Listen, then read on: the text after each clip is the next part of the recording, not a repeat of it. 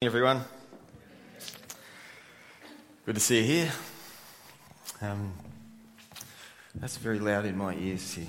Maybe it's coming through strong. What an interesting, interesting evening last night. I'm not going to say too much about that, only this. One of the things I've learned in my um, midlife, I was going to say short life, no, not a short life, in my midlife is um, uh, trust God and pray for leaders, and not the other way around. like, uh, so you know, when politically it's like this, you think something's going to be great, and then it turns out it isn't, or you think something's not going to work, and it turns out it does. Um, we don't know all the ins and outs of these things. Be careful in your conversations with each other over these uh, matters as well. Trust God. Trust God and pray for leaders. That's all I'm going to say about that. All right, we're in our DNA series. Uh, we're talking about who we are as disciples of Jesus Christ. Uh, 24 uh, 7, uh, to know Christ and make him known in uh, all aspects of our lives 24 7. That's who we are as the people of God here at CCW.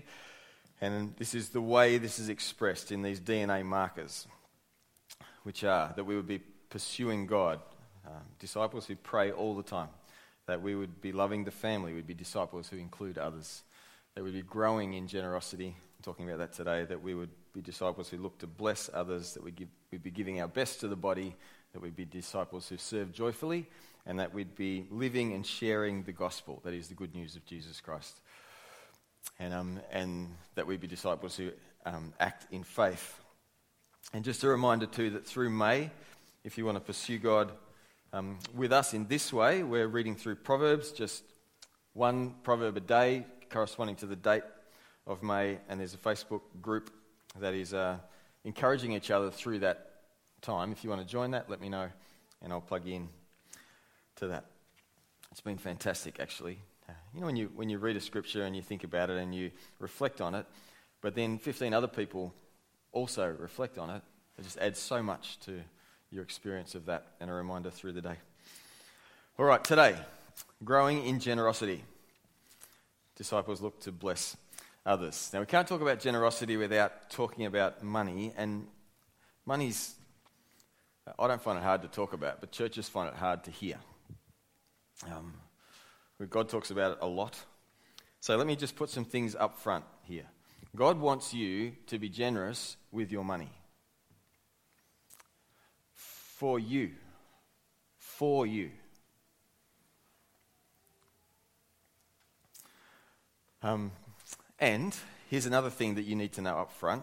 We're, we're I don't know, 15, 18 or something thousand dollars behind our budget so far this year. Uh, so we've lost um, some, of our, some of our people who used to direct debit uh, here. Um, I, don't, I don't count um, numbers too much, except for that, that's kind of a measure because when people lock in giving like that, it's a discipleship marker for me. You might dispute that. That's just one of the things that helps me to understand. Um, so we've dropped about 10 of our direct debiting uh, families. So we are, we're behind in budget. I just need to put that out there at the start of this sermon. I don't actually want to talk about money today. I want to talk about God, who He is. But you need to know that, just so it's all up front. And and do I, do I hope that this sermon will motivate more people to be generous with their money? Yes, I do. And do I hope that this helps our bottom line in the budget so that we can help more and more people across this community know and follow Jesus? Yes, I do. I really hope that. But God loves a cheerful giver and not someone who gives reluctantly or under compulsion. Um, and so I want to talk to you about God because that is the, that's the, that's the only thing that's going to move generosity in our hearts. Let me explain that for us. Because generosity is about a lot more than money. Here's Philippians 1. So if you can turn your Bibles to Philippians 1. We're starting at verse 20.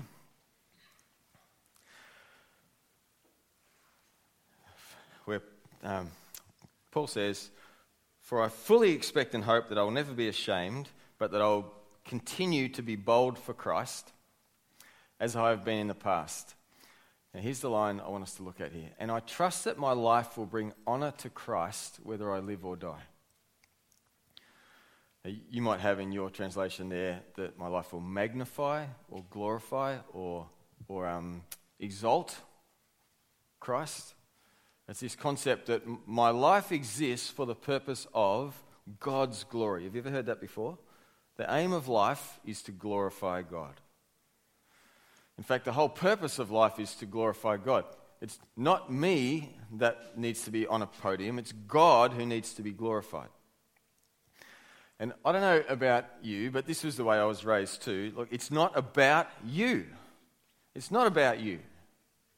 And the Bible affirms this again and again and again. I trust that my life will glorify God, whether I live or die. That's the whole, whatever you do, whatever you do, do it for the glory of God. You know, you've heard these um, things, and they're straight from Scripture, and this is absolutely true. So here is, here is a truth of Scripture that my whole life and the purpose of my life is to bring glory to God. Here's another truth that is absolutely fundamental in life. I, Danny, I want to be happy. I want to be satisfied. Like I want to I want to yes, this is good for me in life. Do you ever feel like because because you can no longer stop wanting to be happy than you can stop being hungry. It is in our DNA as people. God put it there that we would desire satisfaction and fulfillment and joy and, and happiness. That we would go, Yes, this is better for me. That is in me, and I can no longer, no more shake that than I can stop feeling hungry if I stop eating. There are these, what feel like competing realities in the Christian walk sometimes. That I know that my, I've got to crawl onto the altar and put all of my desires and my ambitions and my plans and, and, and all of that, just sacrifice all of those, lay them down for the glory of God. And yet I want to be satisfied. And they feel like competing values. Do they not? Sometimes. Paul says, I trust that my life will bring honor to Christ whether I live or die.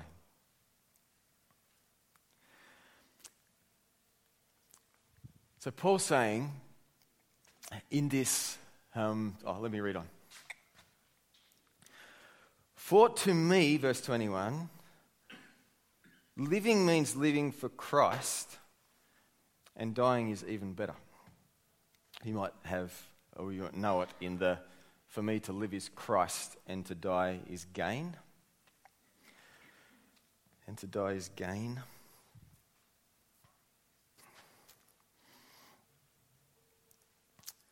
Let's get our heads around this.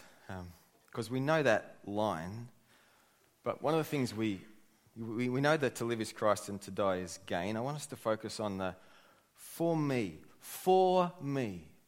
For to me, to me, Paul says, to live is Christ and to die is gain. If I die, that's gain for me. You see that? He's saying, you know, when you die, when you die, everything that you experience now ends. Relationship end, you know, like experiences end, family finishes, your breath is gone, you can't feel a wind on your face, you know, you're, you're, you're gone. All of that is finished. Life is, as we know it is gone, and Paul says, That'll be better for me.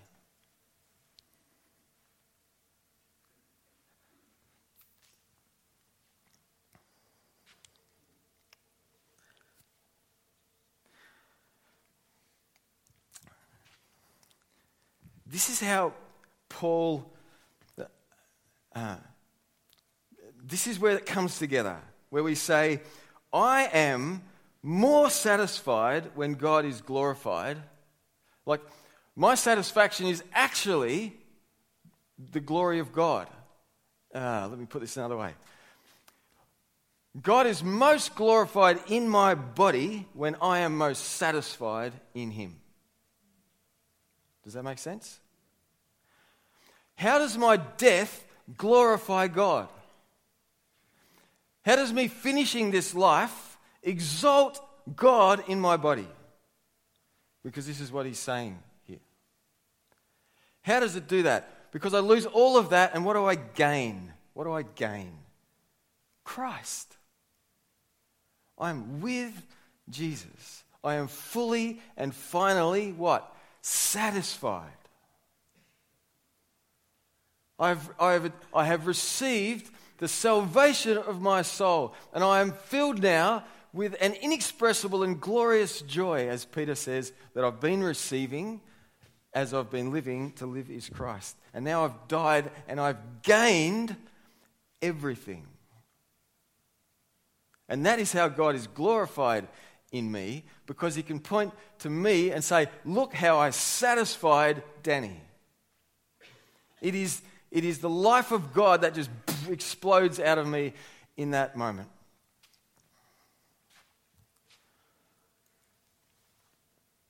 Paul explains this. For me, living means living for Christ. Dying is even better. But if I live, he says, if I live, I can do more fruitful work for Christ. So I don't really know which is better.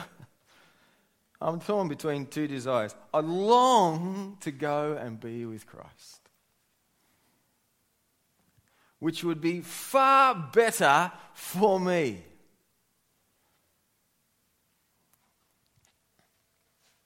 But for your sakes, it's better that I continue to live. This is how I glorify God. I lay down my own way and live for Christ, His way and I find a deepening joy and satisfaction rising up in me that brings glory to God because no matter what circumstances I face, it is well with my soul, more than well. Joy unspeakable from God flows through me. Forgiveness unchecked from God flows through me. Love without boundaries from God flows through me. And in this way, my life glorifies God and I experience His life and His joy and His satisfaction. In fact, especially in suffering and death. When, when we should be joyless, when we should be panicking, when we should be anxious, when the world around us tells us we should be um, not experiencing joy and satisfaction, especially then, Christ is exalted in my body when I am satisfied in Him.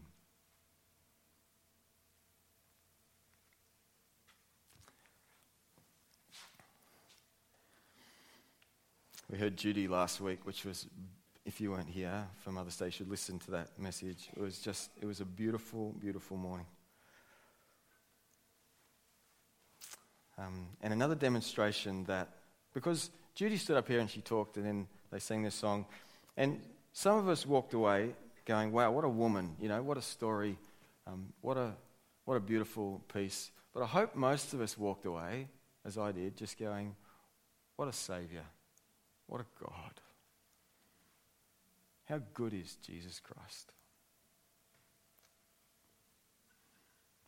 I had a chat with a young man at a leader's breakfast yesterday who told me his story. I, want, I hope you get to hear it one day. I'll see if I can get him to. Um, of where he's come from and what it's meant for him to meet Adam and the crew here and, and, and his extended family who love Jesus and just his journey now into this beautiful relationship with God where he's finding joy and satisfaction. I heard that story and my head just went, What a Savior!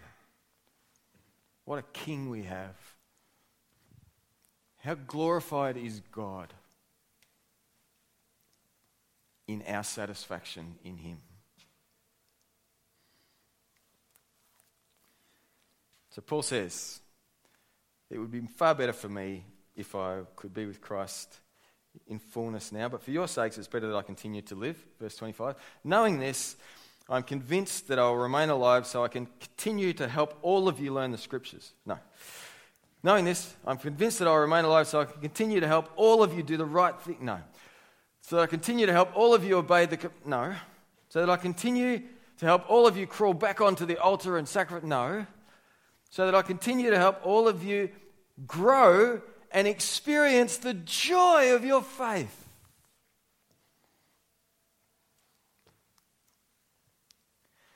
And when I come to you again, you will have even more reason to take pride in Christ Jesus because of what he is doing through me. Even more reason to take pride in Christ Jesus for what he's doing through me. Um, I've said this to you before. You read through all of the Pauline epistles, Paul never, ever, ever says thank you to anyone. Well done, thank you. Oh, he says well done, but he doesn't say thank you. He says, I thank God for you. I thank God for what He's doing in you. I thank God for saving you. I thank God for what He's going to do in you. Um, I thank God for everything that's going to happen in this place. And here He's doing the same thing. When I come to you again, I'm, I'm good for you, He says. My life is good for you. So that's why I think I'm going to hang around because it's better for you, because I am good for you, because I am exalting God in my body. Now, by laying my life on the altar, by trusting Jesus with my happiness, and, and by being satisfied, um, despite my circumstances, I am good for you. I'm showing you how to follow uh, Christ. And when I come back and you see me, you'll be able to take pride in Jesus for what he's doing in me, through me. So I want to grow and experience the joy of my faith, and I want to help you grow and experience the joy of your faith. And I want to show you this morning that your happiness and the glory of God are one and the same thing. They're not competing priorities. The deceiver tries to make those competing priorities for us. And not more so than in the area of generosity. In the Westminster Confession, if you're familiar with church history that way, uh, has this question What is the chief end of man? And the answer is man's chief end is to glorify God and to enjoy Him forever. I was thinking, yes.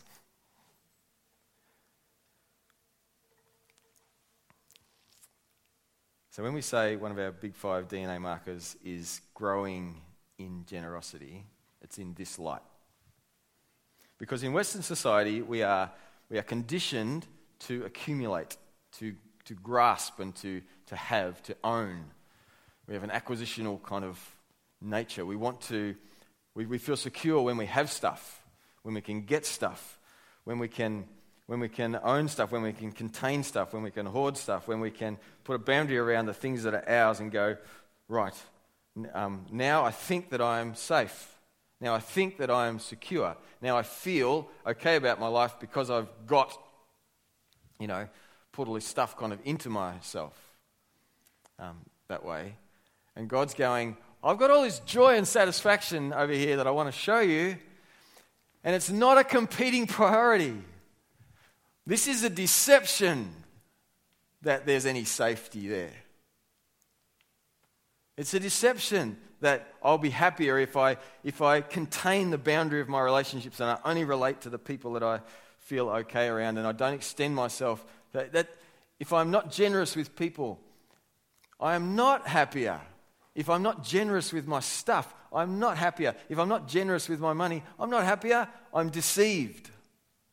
I'm worshipping at a false idol here. Like, oh, great and mighty stack, please give me hope and security for the future. And God's going, no, no, no. Joy is here. Joy is when you trust me with your time and your energy and your relationships and your family and your stuff and your, and your regard for others. All of those things. God wants us to be generous. He wants us to grow in generosity because that is who He is. That is the, the life that He gives us because He is a generous God. And He wants us to experience Him and His life that way. Here's a snapshot of what the Bible says to us, and this is a snapshot because this is everywhere in Scripture. We, um, yeah, just just sit with this for a bit because this is it kind of is directly in contrast to a lot of our culture. But I just want to read all these things to you. Proverbs: The generous will prosper; those who refresh others will themselves be refreshed. If you help the poor, you're lending to the Lord, and He will repay you. It's a sin to belittle one's neighbor. Blessed are those who help the poor. This is Jesus. He said, Beware, guard against every kind of greed. Life is not measured by how much you own. He said, No one can serve two masters. You'll hate the one and love the other. You'll be devoted to one and despise the other. You can't serve both God and be enslaved to money. He said, Given you will receive. Your, your gift will return to you in full, pressed down, shaken together to make room for more, running over and poured into your lap. He said, So don't be afraid, little flock, for it gives your Father great happiness to give you the kingdom. Sell your possessions, give to those in need. This will store up treasure for you in heaven, and the purses of heaven never get old or develop holes. Your treasure will be safe. No thief can steal it, and no moth can destroy it. Wherever your treasure is, there the desires of your heart will be also. Paul said this Remember this a farmer who plants only a few seeds will get a small crop, but the one who plants generously will get a generous crop. You must decide, you must each decide in your heart how much to give. And don't give reluctantly or in response to pressure, for God loves a person who gives cheerfully. And God will generously provide all you need, then you'll always have everything you need and plenty left to, over to share with others. He said this in Timothy. Paul wrote this tells Timothy, command those or teach those who are rich in this world not to be proud and not to trust in their money, which is so unreliable. They should trust, their trust should be in God who richly gives us all we need for our enjoyment. Tell them to use their money to do good. They should be rich in good works and generous to those in need, always being ready to share with others. By doing this, they'll be storing up their treasure as a good foundation for the future so that they may experience true life. Um, John wrote this We know what real love is because Jesus gave up his life for us. So we also ought to give up our lives for our brothers and sisters. If someone has enough money to live well and sees a brother or a sister in need but shows no compassion, how can God's love be in that person? Dear children, let's not merely say that we love each other, let's show the truth by our actions. Is Jesus again, give as freely as you have received. When someone's been given much, much more will be required in turn. And when someone has been entrusted with much, even more will be required. And his words that Jesus spoke that aren't recorded in the Gospels but relayed to us in Acts. You should remember the words of the Lord Jesus it is more blessed to give than to receive. More blessed, meaning better better for you, better for the world. It's, it's, it's to the glory of God to give, to be generous, to bless.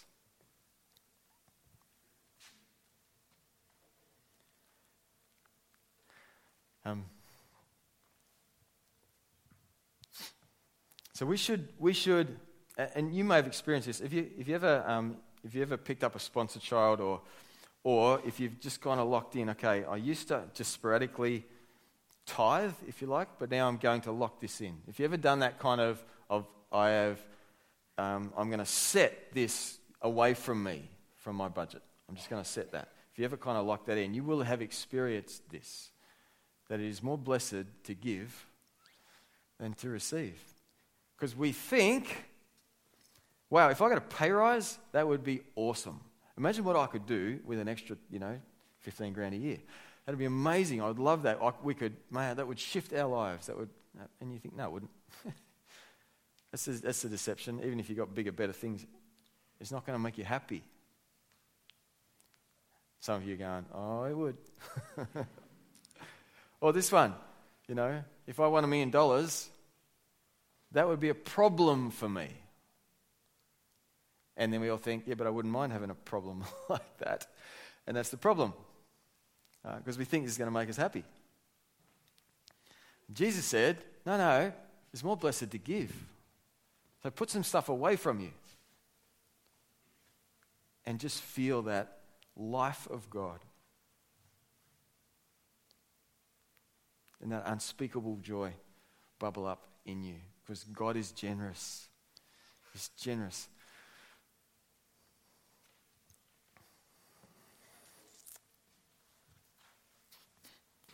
So let's be disciples who um, look to bless others. By the way, um, I'll, I'll, reiterate this too. You can't give God anything. So when we're talking about generous, we're not saying giving stuff to God. God's got everything he needs. He's complete and, and absolutely sufficient in and of himself. He doesn't need anything from us. He wants us to experience life. He wants us to trust Him, He wants us to be giving uh, for others. So let's be like disciples who look uh, to bless others. Um, so here's the challenge I want to put into this space. Um, what if we started our days thinking, I want to bring blessing to people today? I am going to aim to bless three people this week. I think that's, for me, that's my goal. That's, um, that's fairly moderate. When I say bless, I mean go out of my way to bless someone, add value to them, help them. It might be, it might be a gift of money, it might just be time that I wouldn't normally spend um, there. It might be, you know, sometimes you see someone doing a good job and you think they're doing a good job. It's just to walk over and say, hey, I just noticed you, you're doing a good job. Bless someone. Like go out of your way to, to add value to someone else's experience and life. What if we, what if we got up and just said, I want to I want to bring blessing, I want to bring God's blessing through me to others? It might be in forgiveness. Somebody hurts you. It's an opportunity. Every time you get hurt, it's an opportunity to bless someone. Just forgive them. And be ready to do that. And be, be excited to do that, to experience the joy um, that God wants to bring into your life. It might be that you've got some resource, um, uh, some money, some time, some skills, some expertise. Maybe you can help with someone's garden, or maybe you can um, help someone move house, or maybe you can transport someone to an appointment. I don't know. Just if we just all went, disciples are people who bless others. I want to. I want to do that this week.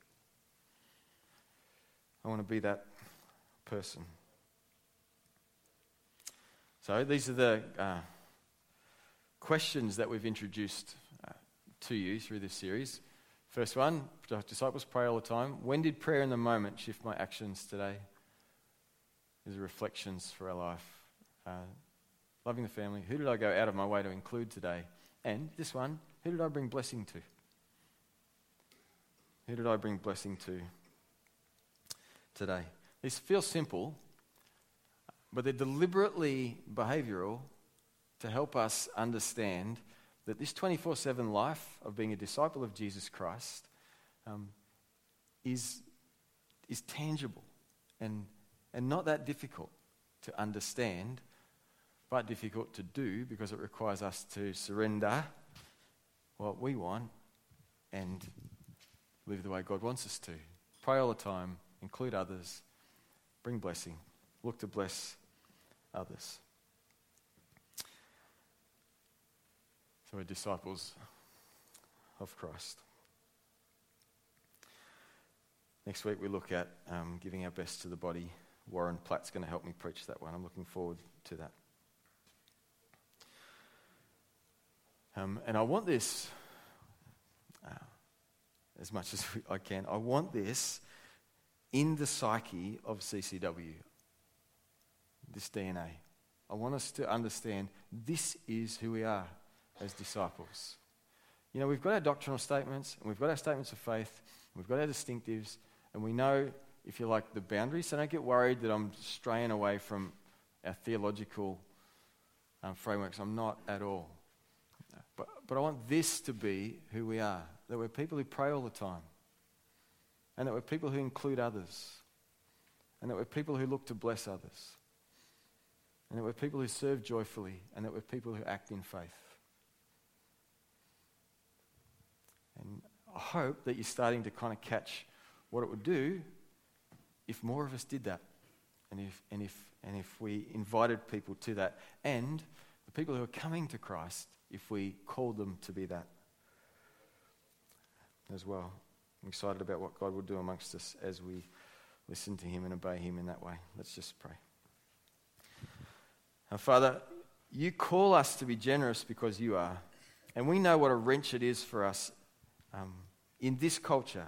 We know how hard it is for us to push funds away from us, to push time into other people who we wouldn't normally, to extend forgiveness for the first time, to be generous.